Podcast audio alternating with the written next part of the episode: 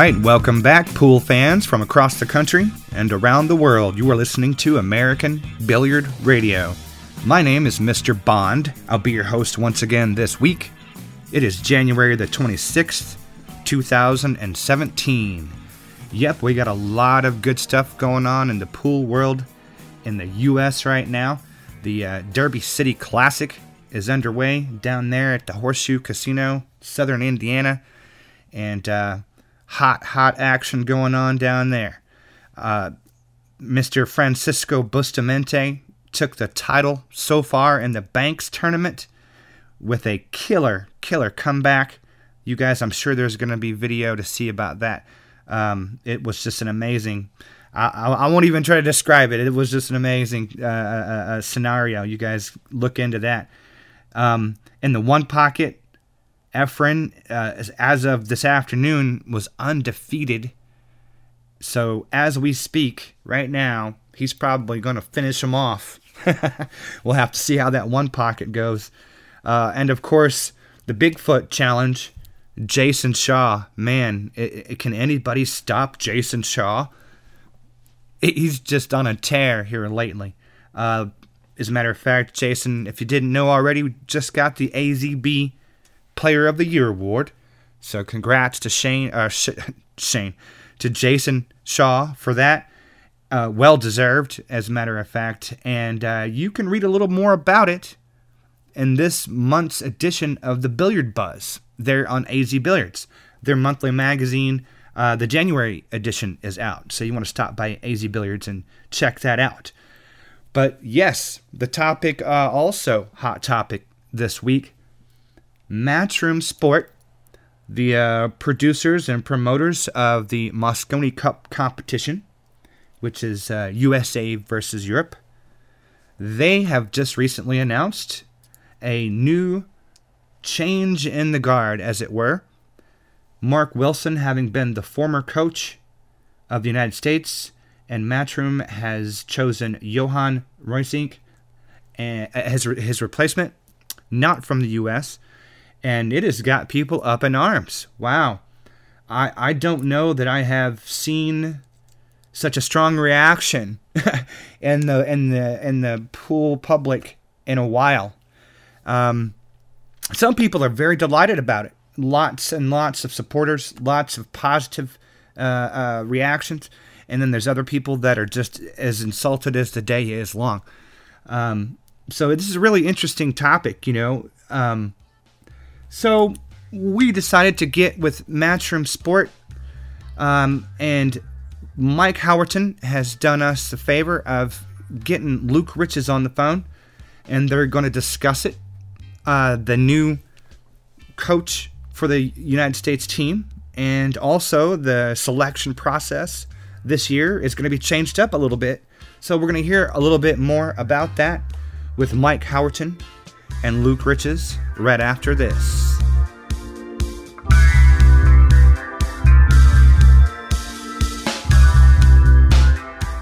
Hey, this is Thorsten, and you're listening to American Billiard Radio.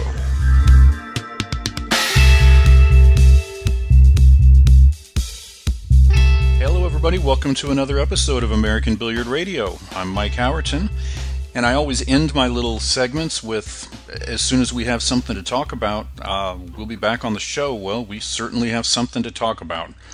Uh, Matchroom Sport with the announcement of Johan Ruijsink, the former European captain, as the new American captain. I'm very proud to be joined this week by Luke Riches from Matchroom Sport. Luke, uh, it, it was an interesting announcement. Um, it was very interesting, Mike. Yeah, I mean, it, it took a lot of people off guard. Um, from our perspective, you know, we put a lot of thought and time and effort into to, to looking at this and who we were going to select next. And and I, you know, I've, I've, read all the forums and the Facebook posts and stuff, and I understand and why that it's upset a lot of American fans that they've had a European captain appointed to the Mosconi Cup team.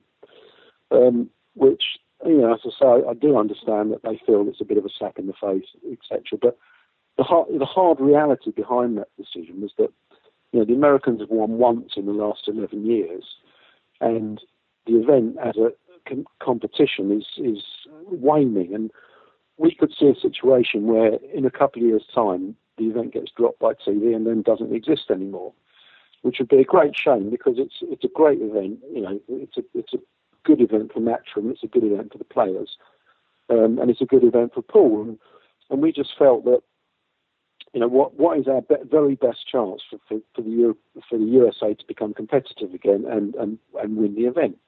And with all due respect to the potential people who wrote in to become um, who wanted to become captain, we felt that Johan was, was the man. I mean, his his his qualification is beyond a shadow, of a doubt the, the very best. Um, he's qualified up to the eyeballs in coaching. His success in the Mosconi Cup is fantastic. And more to the point, I think what he did was he, he managed to turn a core group of European players into people who know how to win the Mosconi Cup. So when Marcus took over, he had a load of guys like Darren and Niels and fellas like that who, who won the Mosconi Cup under his tutelage and knew everything you had to do to win it from the preparation, what you do at the event, how you go with your teammates, all those sort of things which we felt were really missing from the American side. Well, and, you talk about Johan's qualifications. Um, he took over in 06 and That's right, yeah. What was I mean, we know that there was a tie in 06. What was the overall record as far as wins and losses when he took over the team? Uh, well, in terms of, I mean, Europeans had, had, had won um, in 2002 for the first time since 1995, and then they not won. They didn't win again until 2007 when he he was captain. So it was a very, very, a similarly a very long period, barren period for the Europeans. And I know the, the event was probably a little bit different then. It had some snooker players in it, and um, and it had some really strong American sides at that time. But um, he did really turn it around. He got those guys into that sort of mindset and that team thing, and uh, and just just he just went from from good to better, really. Right. They tied in 06. He won it for Europe in 07. Now, he stepped down for a couple of years. What happened there? Yes. Um, we had a bit of a disagreement with him, and, and uh, he he decided he wasn't going to do it for whatever reason. We found Alex Lowry, who did, we didn't find him, but he was there, Alex, and he did very well in his first year. Then they went to Las Vegas and, and lost to the Americans when Shane potted the winning nine ball. And that was the last time the Americans won in 2009. And then he came back in 2010 and won Mosconi Cups in 10, 11, 12, 13, and 14. Um, and he, he is an expert on this sort of stuff in sports psychology and in getting players together and, and finding guys their strengths and weaknesses and and just turning them into players who, who can win whatever the circumstance. And his record really indicates that that was what he was very very good at.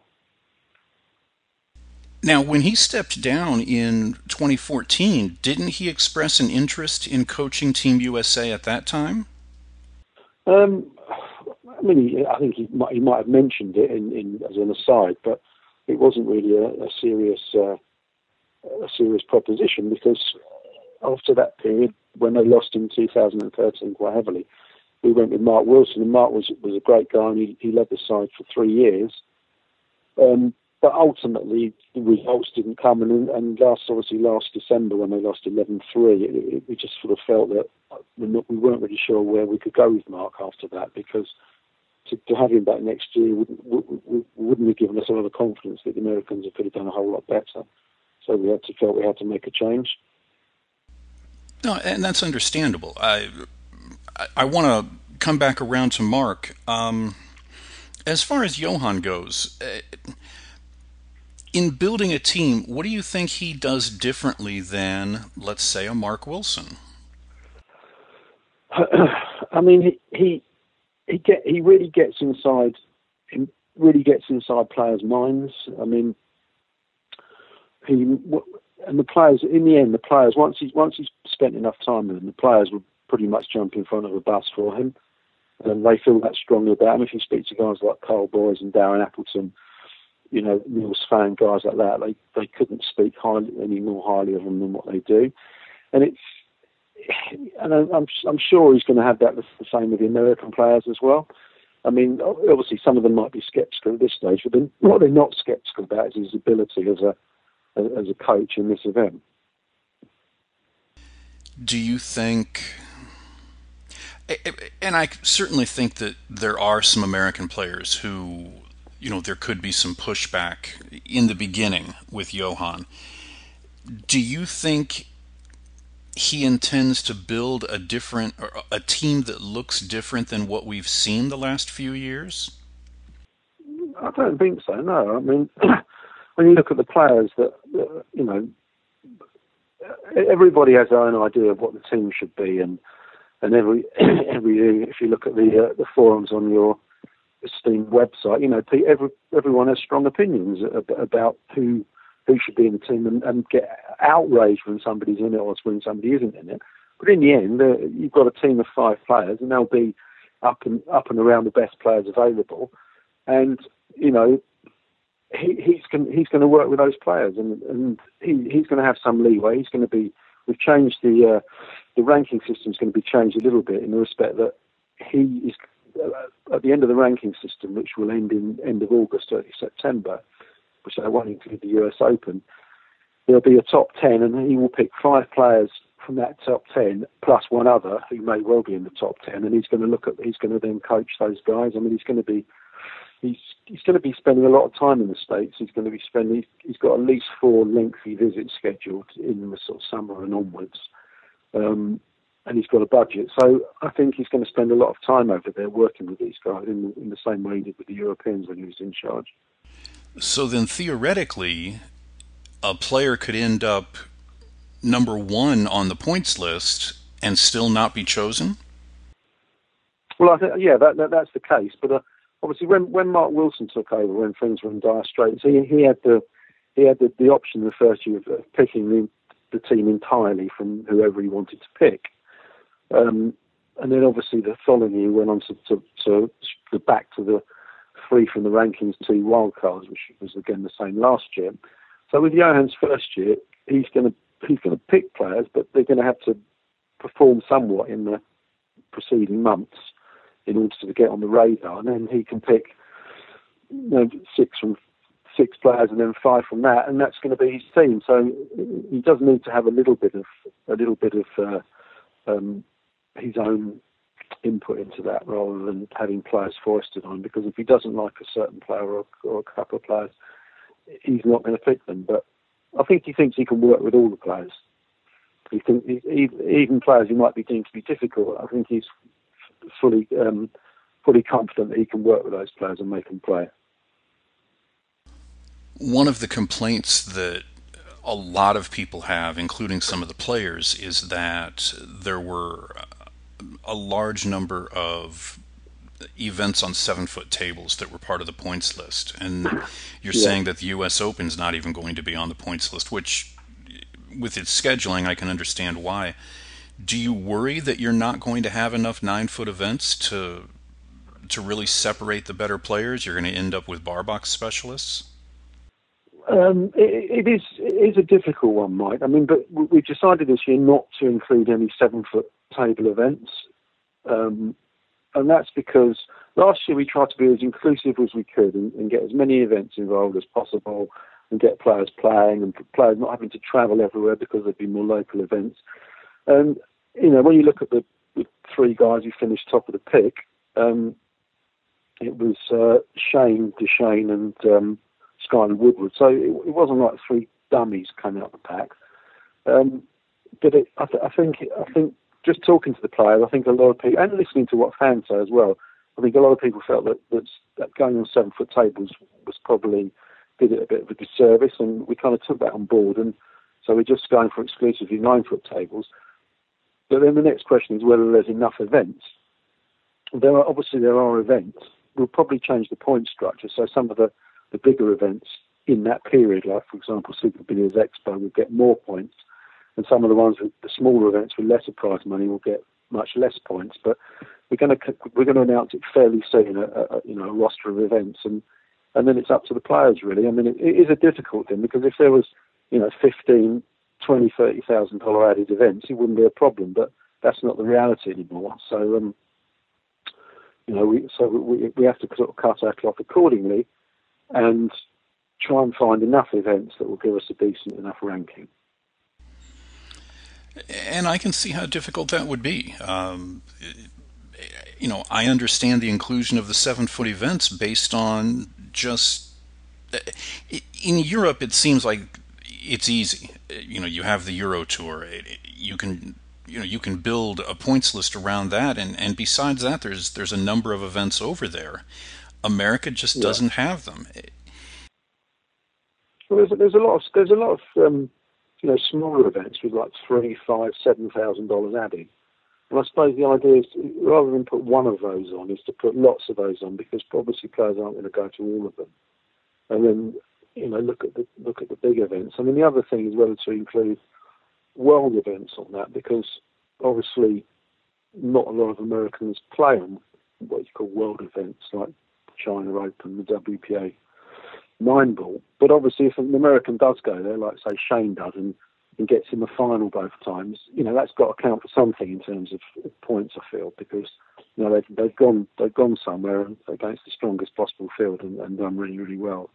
I think it would be harsh not to have any points for doing that we we can't have a conversation about the the U.S. captain without talking about Mark. Um, Mark was the captain for three years, and Mark had a plan. And I had even commented three years ago that I saw a a respect for him from the players that I didn't think I had seen before. What do you think happened with Mark? Um, well, you know, I think first of all, I have to say that Mark is is a really good guy, and he's so committed to pool you wouldn't believe, and you know, his his heart is absolutely in the right place, and it was kind of that was the basis why he he got the the, the job or the position in the first place. But but I think you know he, he had a three year plan, and ultimately the final event they lost 11-3. I just I just didn't really see any great connection with him and the players. You know, I, I, it, it just didn't. It, to me, I mean, obviously, in the end, with something like that, the the results speak entirely for themselves, and that's what somebody's judged on in sports rather than other things. And I think he was very successful a lot of the other things, which, which weren't necessarily, you know, getting the result in the Mosconi Cup. And you know, after three years, we felt that he had a, you know, he had a decent crack of the whip. Um, and you know, from our, our position, we you know we committed ourselves to him for three years, um, and it didn't work out, and and and you know that was that, and, and he moves on, and, and we move on. So, did he come to you and say, "Sorry, guys, it didn't happen," or did you go to him?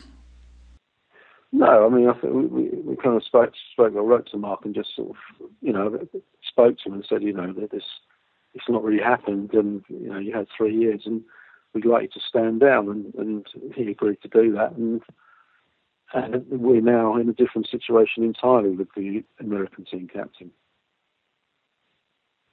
When you talk about the connection that the captain has with the players,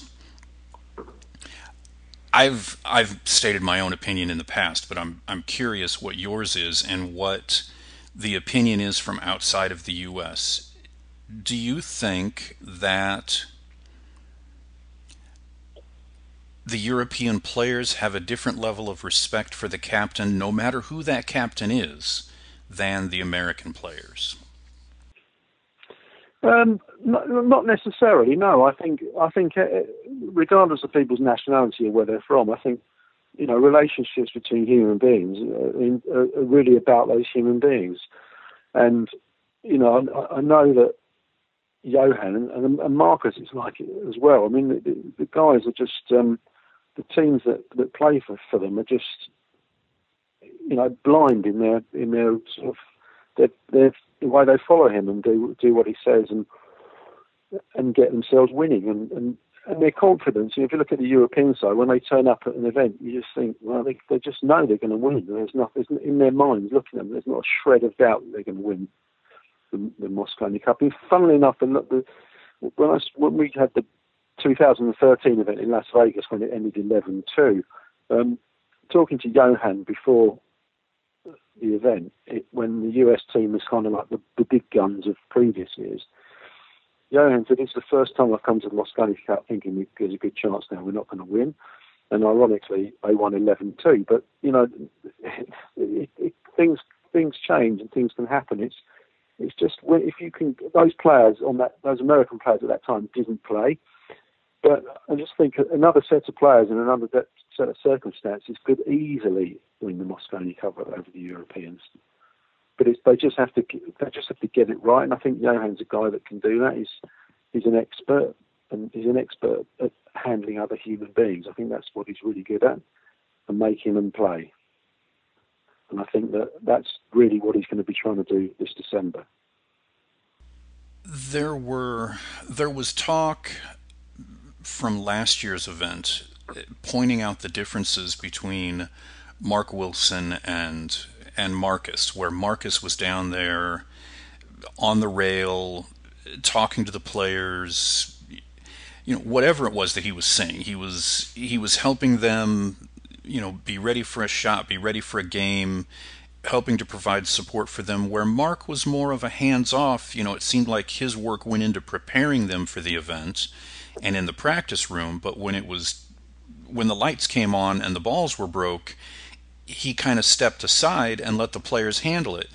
Where does Johan fall in that uh, scale or range?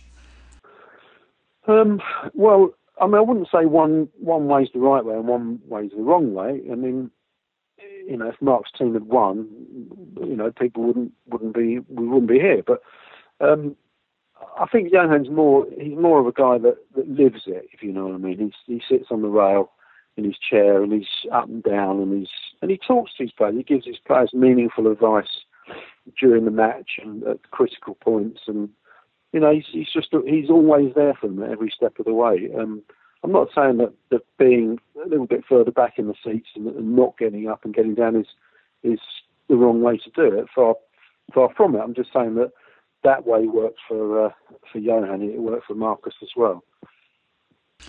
Is Marcus staying on as the European captain? He is, yes. Yeah. That should be interesting.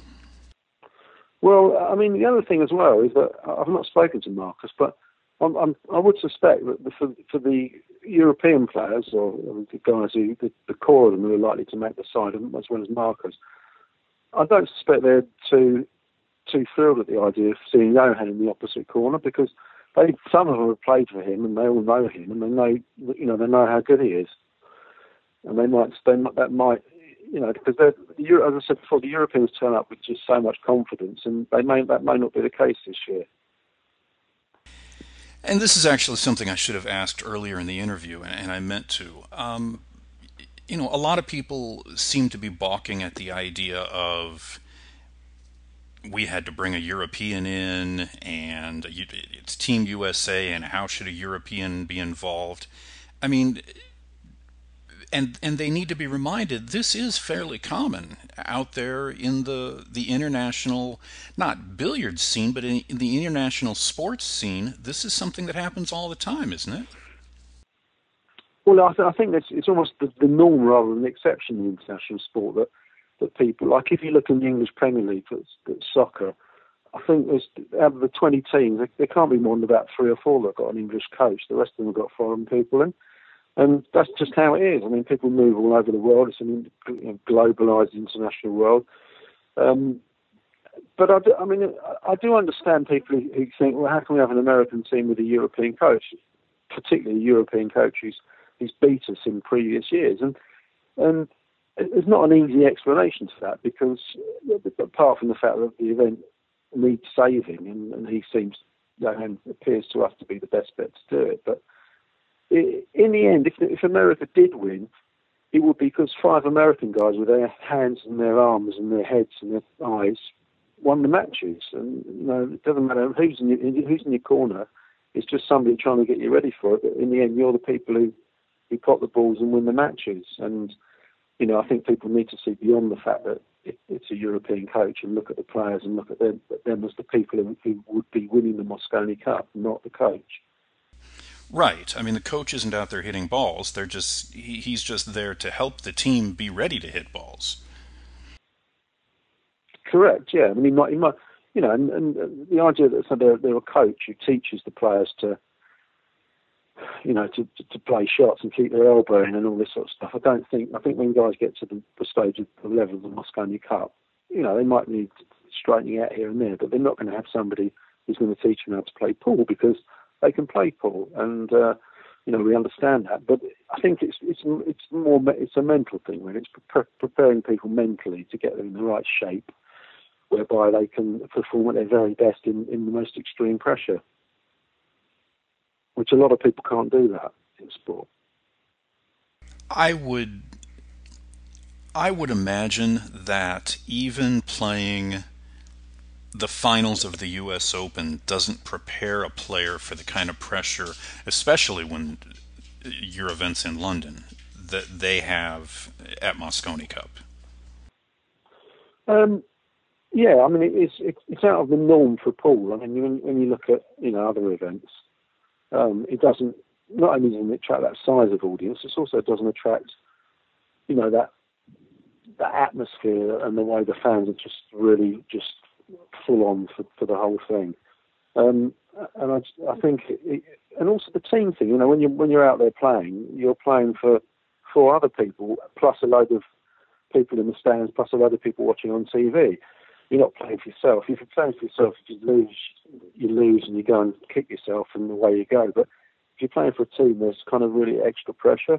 But it works the other way. If you do well for a team, there's you know there must be nothing like potting the winning ball in a in a Mosconi Cup match and getting surrounded by your teammates because that's what sort of moments in sport that people the reason they play the game in the first place. I think. Well, and you know, going back to the number of events that we have in America, Mosconi Cup has kind of become this topic that we talk about all year. Yeah. Uh, I mean, in the beginning, it was, hey, there's this cool event that's happening at the end of the year, and it's it's kind of like the Ryder Cup, and the players get a chance to play in it. Now it almost seems like American pool is built around the Mosconi Cup to a degree. I think you can say the same for European pool as well, but I mean that that, that is that is probably caused by two things: the, the, just the growth of the Mosconi Cup and its excitement, and the fact that it's international, it's on TV, plus the fact that other events in pool have, have kind of diminished over the years. So uh, when there was, I don't know, the IPT, for example, I mean that was a, a fantastic thing.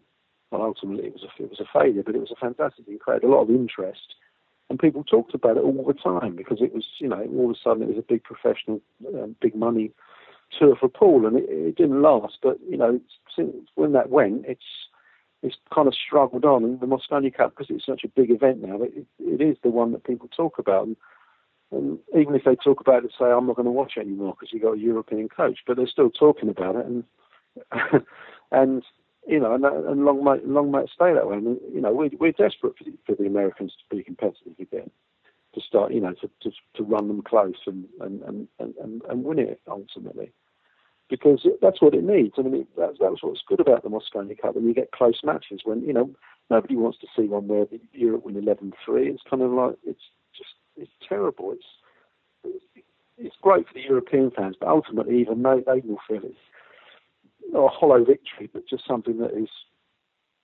you know almost ordained when they turn up. Do you at Matchroom feel a level of pressure now that the event is looked at this way? No, I mean it's in the end it's sport, and you know you can't control it. You, you know people people play, and you get you, the event goes off, and somebody wins and somebody loses. But you know you, you you try and do your best to try and try and make it as match it up and make it as fair as possible and make it as competitive as possible. Ultimately, if one team keeps winning, you can't. There's nothing you can do about that. You can't you can't weaken the European side to make it more even and stuff like that because that's really not what it's about. But uh, you know, in the end, you just try and do your best and and and, and hope that, that the people that you appoint do what they're going to do and and and, and, and things change and and it becomes something that the Americans become competitive in. There has been, amongst other topics, you know, when it comes to Mosconi Cup, uh, a lot of people seem to like to throw out the idea that it should be North America versus Europe. Is that something that you guys have ever considered? Um, no, it isn't something we considered for quite a good reason, really, because you know the the Mosconi Cup is Europe versus America, and it was always the Americans were always winning. Then then it went a bit even. Now the Europeans are always winning, but in the end, to to kind of subvert the aim of the event or the, the original ethos of the event, and what would it be for? To to, to incorporate maybe one Canadian player or not? I don't know. It's it doesn't to me it doesn't seem to be that's not what to me that's not what's wrong with the Mosconi Cup there isn't a Canadian player on the, American side or the North American side I think it's something a little bit deeper than that which we're trying to remedy now and I don't think you know if Canada if Canada had a, a, a huge pool scene with like dozens of world stars but it probably doesn't and I don't really see what how it would help help the long run to, to include a Canadian player. No, we have all the talent in America. I, I, I agree with you that we certainly have enough talent to win the event if they're handled properly. One of the players who doesn't seem to do well at Mosconi Cup, uh, Shane Van Boening. I, I mean, certainly you can't have a Mosconi Cup team without Shane, but as America has struggled, it seems like he has struggled too. Uh, do you see that from your side of things? Shane has got an, absolutely terrible record in the Mosconi Cup. I mean, that's that's not an opinion. That's just the facts. Um, but coupled with that is the fact that Shane is, you know, one of the top two or three players in the world and has been for probably about a decade, really. And and and he's just such a great player to watch and he's so relaxed and and you know he's a great guy. You know everything about Shane is good. But when it comes to the Mosconi Cup, he, he just can't he can't catch a gear in it. It's I think it's almost like he's from being in the losing side for so long. It's kind of like done him in a bit. And I just think he needs. I mean, we saw it last year in Vegas when he played with Shane and they they won a, a, a five four match just before the close of play. And I've never seen Shane like that. He he went absolutely mental, really. Him and Dechaine went absolutely all over the place, and it was just a great thing to see. Like Shane having success in the Mosconi Cup and his reaction to it. And I think that he's he's a key guy, Shane, in the Mosconi Cup because there is no reason why he has such a bad record. Um, certainly not a reason within himself as a player and his ability. But I think if he's the guy, if, if he can, if he if Shane starts winning his matches, then then the USA can win the Mosconi Cup without a shadow of a doubt. But he is a, he is kind of a critical character in this Shane, and, and he does. You know, you've got just got, just got to look at the stats. If he if he wins matches, the USA. If you look when we were in Blackpool a couple of years ago, if Shane had won his matches, all of them, okay, that's a big ask. But some players do win all their matches in the Mosconi Cup. But if he'd won all of his matches, they'd have gone they'd have gone into the last day ahead. And you know, there's, there's things like that you can look at, but I just think he needs to get somebody to to make him believe in it. And I think if he can do that, then I think you set him free, and I think he'll he'll just go in the event and, and win matches and, and, and match after match after match. And that goes back to the Johan thing. Um, you know, if if he's able to get into Shane's head and and figure out what it is that is causing him to struggle, then you know, like you say, that that does make it a whole lot easier. Not not that it's easy by any means, but you know, it certainly makes competing a whole lot easier than it has been these last few years. Yeah, I mean, I think Shane's just felt the pressure a bit, really. I think he, he you know, because his his record. I mean, he he won the rankings this year by such a long distance. I mean, he was so far ahead of the next next guy in second place.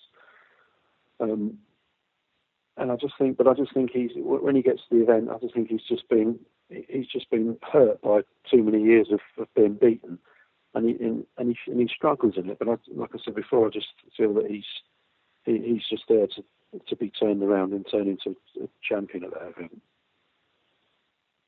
I think we've covered most of the complaints, most of the the real complaints, the yeah. whole who does Matchroom think they are argument is ridiculous. But the only other complaint well, that I that I see a lot of people talking about is the break. They say that the Americans are just not comfortable with the break rules. Um, now, you made these changes years ago. Yeah. Well, I mean, at the moment, we, we changed it a while back to get rid of the three point rule where three balls had to go past the head string or be pocketed or whatever. But I think, I mean, the only difference now is that the we, we they're in a wooden rack by hand by the referee, and the players can look at the look at the rack, and then they can break from wherever they like. But the, the biggest difference is I think that the the the nine is on the spot that we've had in the Mosconi Cup and our other events, and in America it's the one on the spot. Um, but what we're doing, our World Pool Masters event, which is happening next month in Gibraltar, we reverted to the one on the spot to see how that works out, um, with a view to maintaining that through our other events throughout the year. but um, yeah, so I, I, think that that's something that because when you, if you look at it, Mike, you think, well, if one really fundamental part of the game, which is the break and where the balls are on the break, if that favours one side or has done over a period of time, not not through trying to help them or anything, but just it was done originally to counteract the soft break and stop the wimble wimble sliding into the pocket. But you know, if if it effectively favours one side, then it seems justice or fairness at least that, that it, it should not necessarily favour the other side, but take away the take away the advantage that one side may have by it being there. And so we, are looking at that, and that's something that we're looking to possibly bring into into effect at the Mosconi Cup this year. And how soon do you think the players will know which direction you're going to go on the break? Well, as I say, we're, we're looking at it. We're, going to have our World Pool Masters event next month with the one on the spot, and you know we're looking at how it works in that event, and it's going to be a lot of top players, you know, who are good at breaking the ball, and and, see, and Shane's playing as well, and see how they get on. Although Shane won the event two years running with it on the nine on the spot, so that kind of renders that argument a little bit. But nonetheless, that's what we're looking to do because we just feel that if one thing gives an advantage, particularly to another side, then we should stop it. We've spent most of our time talking about Mosconi Cup, and I did want to touch on an event that you kind of announced at the last Mosconi Cup, the Reyes Cup. Can you tell us a little bit more about that? yeah, the Reyes Cup is um, it's kind of like the Mosconi Cup, but it's Europe against, or would be Europe against Asia instead of Europe against America. It's not a replacement for the Mosconi Cup. It's an event run alongside it, but it's um, it, it's not signed and sealed or done and dusted yet. We're you know we're still talking to broadcasters, and we need to have a solid commitment from a broadcaster for the event to go ahead. But that's what it would be, and we probably you know be the same five guys that won the Mosconi Cup against. Uh, a team from Asia. And, Assuming that the team from Europe wins the Mosconi Cup. Well, if if it, if it happens this year. Oh, so okay. Obviously, yeah. So the same, the five guys from the Alexandra Palace, but you know, it, it, it's a great event, and it sounds it, it, sounds good to me. But, but it just like all the things we do, it needs you know TV interest for it, for it to kind of get off the ground, and we think there may be TV interest in it. Um, and then we, you know, we take five Asian guys, maybe two Taiwanese, a Chinese, a Filipino, Japanese, or two Filipinos, whatever, um, and pit them, pit them on exactly the same format against the European side and see what happens let's say that Johan does his job and America wins the next couple Mosconi Cups. Would that then lead to an America Asia Reyes Cup? Well, I mean, it, it, yeah, and if that, that if that happened, that would be great, and it would certainly it might have an impact on the Reyes Cup. I don't know whether it becomes whoever wins the Mosconi Cup against a team from Asia. That's a, obviously certainly a possibility that that could happen. Yeah and then you would come out with a, a series of events in Asia that would that would help to pick that team. Yeah, I mean it, it's difficult because if you look at the the scene in Asia, it's it's kind of it's fairly Chinese centric. Um, you know, not no events to speak of in the Philippines. Um, there's a few in Taiwan.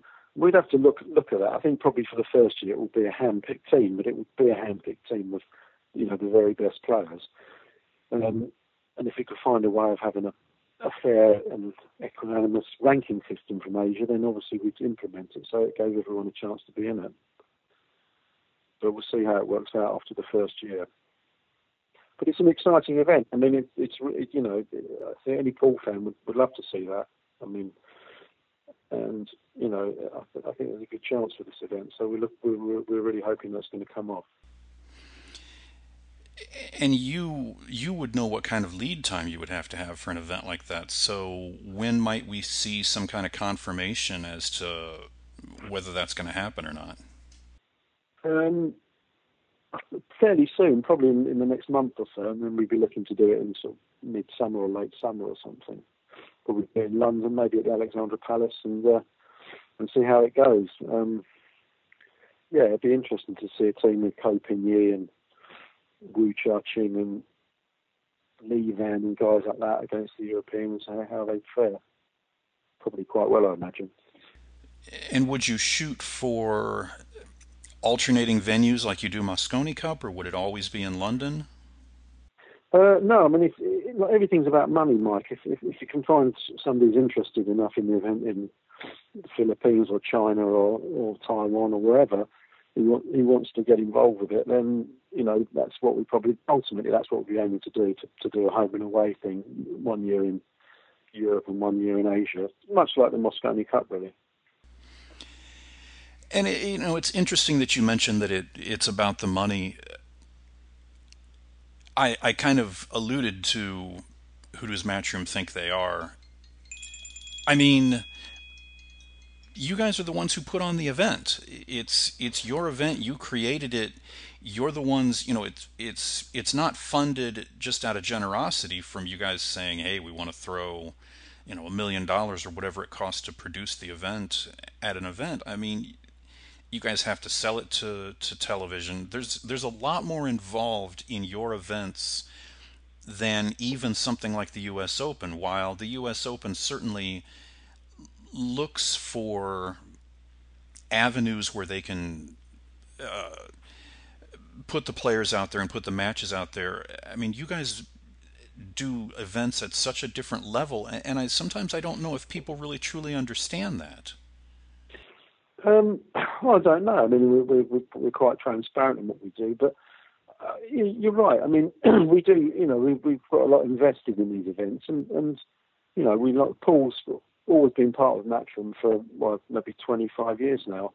So, you know, we've we've been been in the sport a long time, and, and we, we are still we're going to be in a long time going going forward. But um, yeah, we, we we do we do. You know, these events do cost a lot of money, and and we do pick the captains, and, and, and I can see that how that doesn't sit that great with you know some American fans thinking that you know, we pick the captain, but it, ultimately it's kind of our investment, and and if you put it out to the you know to a democratic vote, you, you might get somebody who, because with all fairness to the fans, most of them aren't in the business and don't really know who, how it is or who who's who or how it works, and you know they might vote for somebody who was just clearly terrible, and and I don't think we could we could.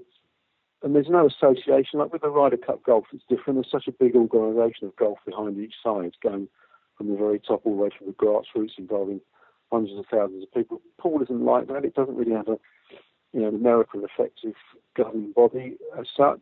So, you know, until something like that happens, I don't think we'd be prepared to, to, to lose control of who we felt should be captain. Although with regards to the players, we, we, we did that some time ago because we both sides used to be handpicked by us going back probably quite a long time really now. But you know, in the end, we just thought no, that, that players be picked by ranking, so it's a meritocracy, and that's what happened. And so now basically anyone can get in the side if they if they play well enough and get enough points.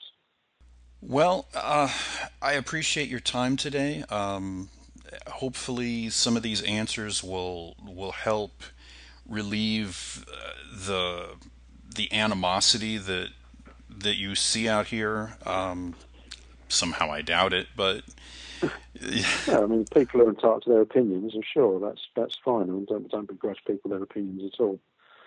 But it's, um, I mean, I do I do look at your I do look at your forum from time to time and look at the threads about our events and, and, and see what people say and you know, sometimes people say things you think, well, I, I feel it's got a good idea there, and and you look at what you do, and, and you know it does happen because you know we think we know everything about our events, but often we don't, and sometimes somebody who's a, a, a third party might say something that, that makes you think about how you do something, and it, you know, it does it does happen. It, it has happened. So we do look at your forums, Mike, and some Facebook discussions and stuff, and. Uh, you know, people have opinions, as I say, but and they're not always right, or they're, they're not always based on facts or whatever. But nonetheless, some people do have, you know, good strong opinions on things that we do listen to.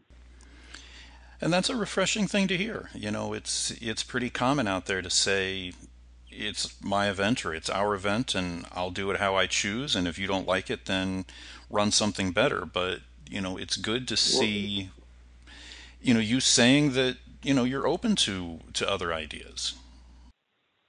Yeah, I mean, we don't we don't ask people to petition us for ideas, but you know, when you listen to what other, other people talking about things, you know, sometimes you know you, people say things that, that make you think about how you do things, and and it's happened enough times in the past to not never discount that avenue as, as an area where you can learn things about what you do.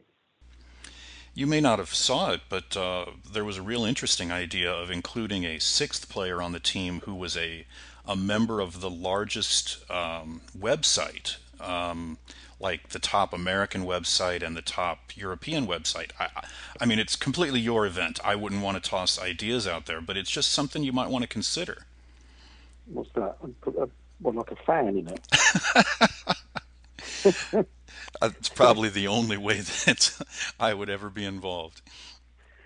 Ah, uh, see, Mike. Yeah, you want to get in the event yourself. I saw. I missed that completely. No, you're not. You're not. You got no chance, mate. No chance. All right. Well, no, no. Luke, I appreciate your yeah. time. I'll let you get back to okay. it. All right then. Thank you very much, Mike. All right. Looking forward to uh, to hearing how this whole thing shakes out. And you say that the the whole yeah. American points list, event list, will be ready. You said within like a month or so.